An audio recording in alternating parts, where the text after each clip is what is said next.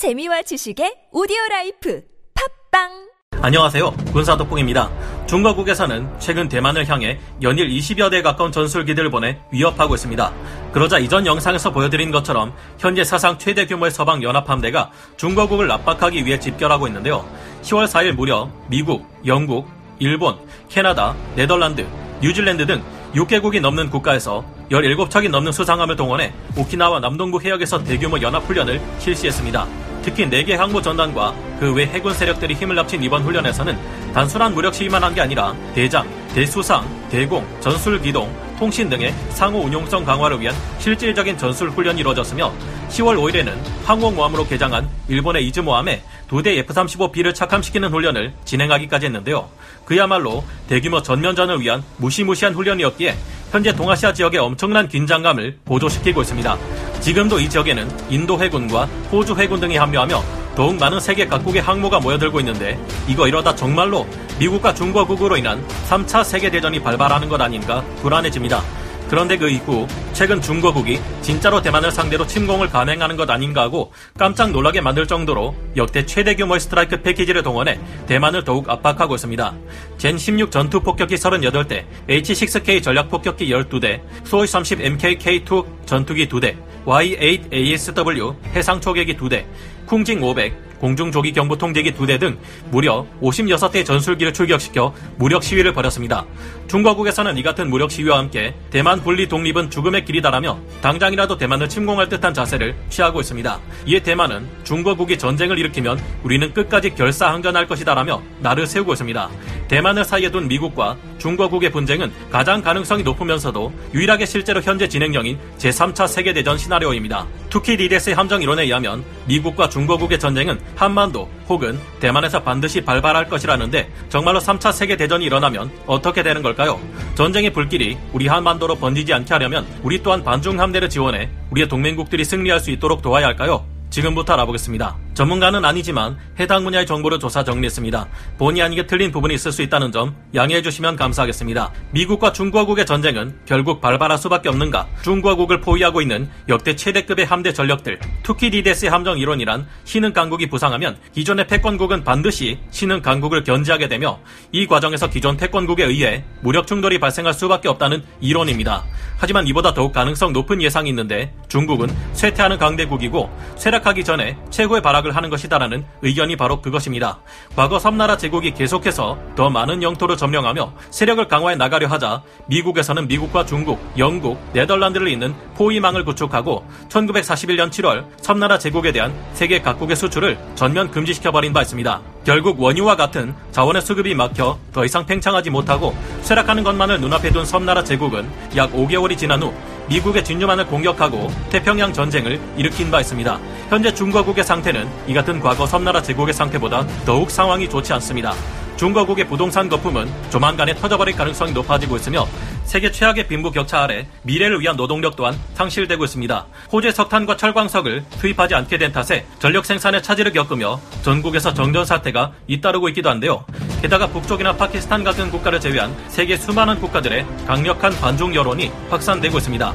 과거 섬나라 제국이 그랬던 것처럼 점점 더 중거국으로 들어가는 수출에는 많은 제한 조치가 취해지고 있으며 이로 인해 수직 상승하던 중거국의 경제는 현재 거꾸로 폭망할 위기에 처하고 있습니다. 중거국이 지금과 같은 태도를 바꾸지 않을 경우 갈수록 중거국의 몰락은 현실이 될 것이며 빠져나갈 곳 없이 공지에 몰린 중거국은 마지막 발악으로 전쟁을 일으킬 가능성이 높아지고 있는 것으로 전문가들은 분석하고 있습니다. 현재 중거국의 남쪽과 동쪽을 단단히 틀어막고 있는 서방 연합 함대를 보면 이러다가 정말 3차 대전이 일어나는 것 아닌가 하는 긴장감이 최고조에 달하고 있습니다. 최근 10월 5일 기준으로 중거국을 둘러싼 바다에는 10만 톤의 배수량과 70대에서 80대 이상의 강력한 함재기 전력을 갖춘 니미츠급 항공모함 전단이 2개나 와 있습니다. 칼빈슨 항모 전단과 로널드 레이건 항모 전단인데요. 로널드 레이건 항모는 최강의 함재기인 F-35C 1개 대대와 F-18E/F 슈퍼호넷 3개 대대와 함께 최강의 전자전기인 EA-18G 그라울러 전자전대 1개 대대, 초수평선 감시 추적 능력과 함께 합동교전체계 CEC의 핵심이라 할 수 있는 E-2D 조기경보통제기 1개 대대를 갖추고 있습니다. 여기에 더해 CMV-22B 오스프리 헬기 대대 1개와 대잠 전력으로 MH-60S 헬기 1개 대대와 MH-60R 헬기 1개 대대를 운용하고 있습니다. 이런 전력을 가진 칼빈슨 항공모함이 대만과 중거국 사이의 연안에 떡하니 자리잡고 있고요. 또 다른 니미츠급 항공모함인 로널드 레이건 역시 무시무시한 전력을 가지고 현재 필리핀과 대만 사이 해역에 자리잡고 있습니다. 로널드 레이건 또한 F-18E/F 슈퍼호넷 4개 대대를 운용하고 있으며 칼빈슨 항모와 마찬가지로 EA-18G 그라울러 전자전대 1개 대대, E-2D 조기경보 통제기 1개 대대, 대잠 헬기인 MH-60S 시호크 2개 대대, MH-60R 1개 대대를 운용하고 있는데요. 로널드 레이건 주변에는 영국의 퀸 엘리자베스급 항모 전단과 강력한 대잠 전력을 가지고 있는 일본 해상자위대 이세 전단도 합류해 전방위 대잠 감시망을 펴고 있습니다. 그리고 이 해역과 일본의 해역 사이에서 항공모함으로 개장한 이즈모급 경항모가 함께하며 F-35B 함재기를 최초로 이착함시키는 훈련을 하고 있는데요. 베트남의 동쪽 해안과 중거국의 남쪽 해안 파라셀 군도에는 인도 해군이 3척의 전투함과 1척의 군수 지원함이 베트남 해군과 합동훈련을 진행하며 초계 활동을 벌이고 있습니다. 그리고 그 아래 스프레틀리 군도에는 호주의 캔버라 강습 상륙 전단이 훈련을 진행하고 있습니다. 미국과 중거국의 전쟁이 있어 가장 중요한 대한민국의 역할, 이럴 때일수록 우리 대한민국이 강력한 육군력을 동원해 최고 수준의 경계태세로 한반도를 필사의 각오로 지켜야 할 듯 보입니다. 그럴 일은 있을 수 없지만 만약 우리가 경계를 게을리해 중거국과 북쪽 연합군이 대한민국을 치고 내려와 한반도 전체를 선악에 넣는다면 큰일이 날 텐데요. 이렇게 되면 중거국은 자신들의 본토뿐만 아니라 대한민국 영토 전체에 항모킬러라 불리는 동펑 21D, 동펑 26을 비롯한 대함탄도 미사일들을 빽빽히 배치해 서방의 연합함대가 접근할 수 없도록 저지해버릴 수 있을 겁니다. 이는 미국과 그 동맹국들에게 있어 절대 생각하고 싶지 않은 최악의 상황이겠죠. 서방의 연합함대가 중거국을 효과적으로 제압하기 위해서는 대한민국이 반드시 후방에서 중거국이 접근조차 할 수 없을 정도로 든든한 방어를 맡아주어야 할 것입니다. 특히나 실제로도 중거국은 틈틈이 한국을 서방연합의 약점으로 노리고 미국에게 경고를 가하고 있는데요. 하지만 중거국과 북쪽 연합군이 함께 쳐들어온다 해도 우리 한국 육군이 절대 이를 허용하지 않습니다. 화력 덕후 대한민국 육군은 지금도 전세계 육군 중에서 3위에서 4위, 서방권 육군 중에서는 미국 다음가는 2위 수준에 해당할 정도로 막강한 전력을 가지고 있는 데다 앞으로는 지금보다도 더욱 첨단화될 것으로 보입니다. 우리 한국은 여러가지 면에 있어 종합적인 위치를 생각해볼 때 가히 상상을 초월하는 초거대 규모의 육군 전력을 보유하고 있으며 그 성능에 있어서는 대륙의 육군을 압도합니다. 우리 한국 육군은 오래전부터 북쪽의 기갑전력, 중국의 북부전구와 중부전구, 러시아군 동부군구까지 대비해 밀리지 않기 위해 포병 및 장거리 타격 무기에 어마어마한 예산을 투입하고 있습니다. 한반도의 군사 전략에 있어서 미군은 해공군을 지원하고 지상군 전력은 한국 육군이 책임지고 도맡을 정도로 한국 육군은 국가 규모에 비해 비정상적으로 비대화된 엄청난 육군 전력을 가지고 있습니다. 중거국과 북쪽 연합군의 위세는 엄청나겠지만 산악지대가 많은 대한민국의 이점을 최대한 살려 우리 육군은 이들의 접근을 효과적으로 저지할 수 있습니다. 매년 탱크 바이애슬론 대회에 자신들이 직접 만든 96식 전차를 끌고 나갔다가 그때마다 전세계 비웃음거리가 되고 있는 중거국의 기갑 전력은 가만히 멈춰서 쏘는데도 표적을 빗맞히고 있는데요. 반면 우리 육군의 전차들은 오래된 구식 전차들조차 정확하게 표적을 맞추는 모습을 보여주고 있으며 K1 전차나 K2 전차 같은 경우 거의 날아다니면서도 정확하게 표적을 명중시키는 모습을 볼 수 있습니다. 안 그래도 불리한 산악지대에서 적을 맞추는 것도 어려운 중거국 전차들이 우리 한국 육군 포병 전력에 어마어마한 화력에 노출된다면 그곳이 바로 중거국 전차부대의 무덤이 되고 말 겁니다. 하지만 아무래도 걱정되는 것이 미국 다음가는 강대국인 러시아의 존재일 수밖에 없는데요. 정말로 3차 대전이 일어난다면 어떻게 될까요? 2010년대부터 중거국의 입지가 무서운 속도로 성장했기 때문에 현재 미국을 비롯한 서방 세계 동맹국들에게 중거국은 가장 큰 위협으로 다가오고 있습니다.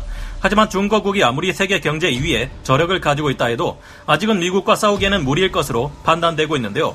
중거국은 파키스탄, 우리 한반도의 북쪽 국가, 시리아, 팔레스타인, 쿠바, 벨라루스, 이란, 미얀마, 라오스, 러시아와 가까운 관계를 가지고 있습니다.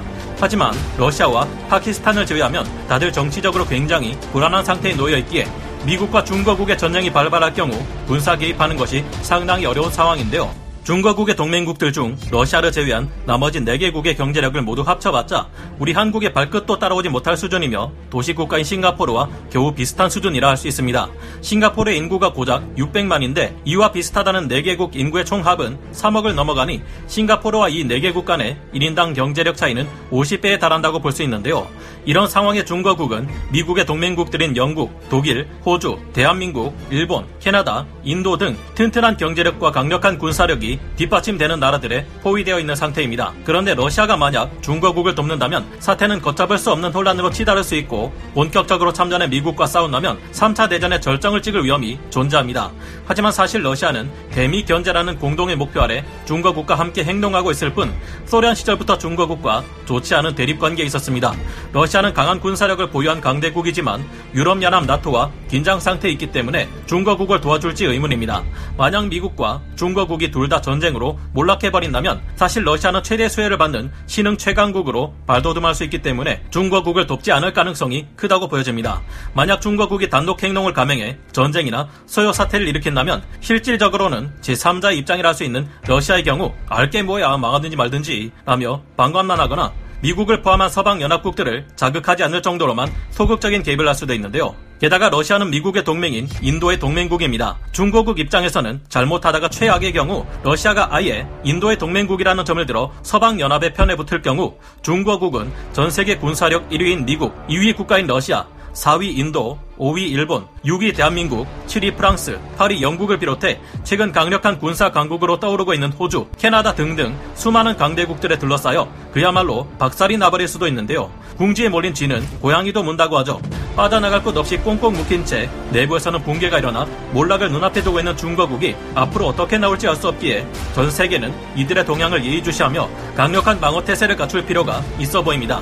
부디 중거국이 무리한 최악의 도발을 감행하지 말고 태도를 바꿔 국제사회에 협력하고 자신들의 잘못을 시인해 최악의 전쟁은 일어나지 않았으면 하는 가능성 낮은 바람을 가져보게 되네요. 여러분은 어떻게 생각하시나요? 오늘 군사돋보기 여기서 마치고요. 다음 시간에 다시 찾아오겠습니다. 감사합니다. 영상을 재밌게 보셨다면 구독, 좋아요, 알림 설정 부탁드리겠습니다.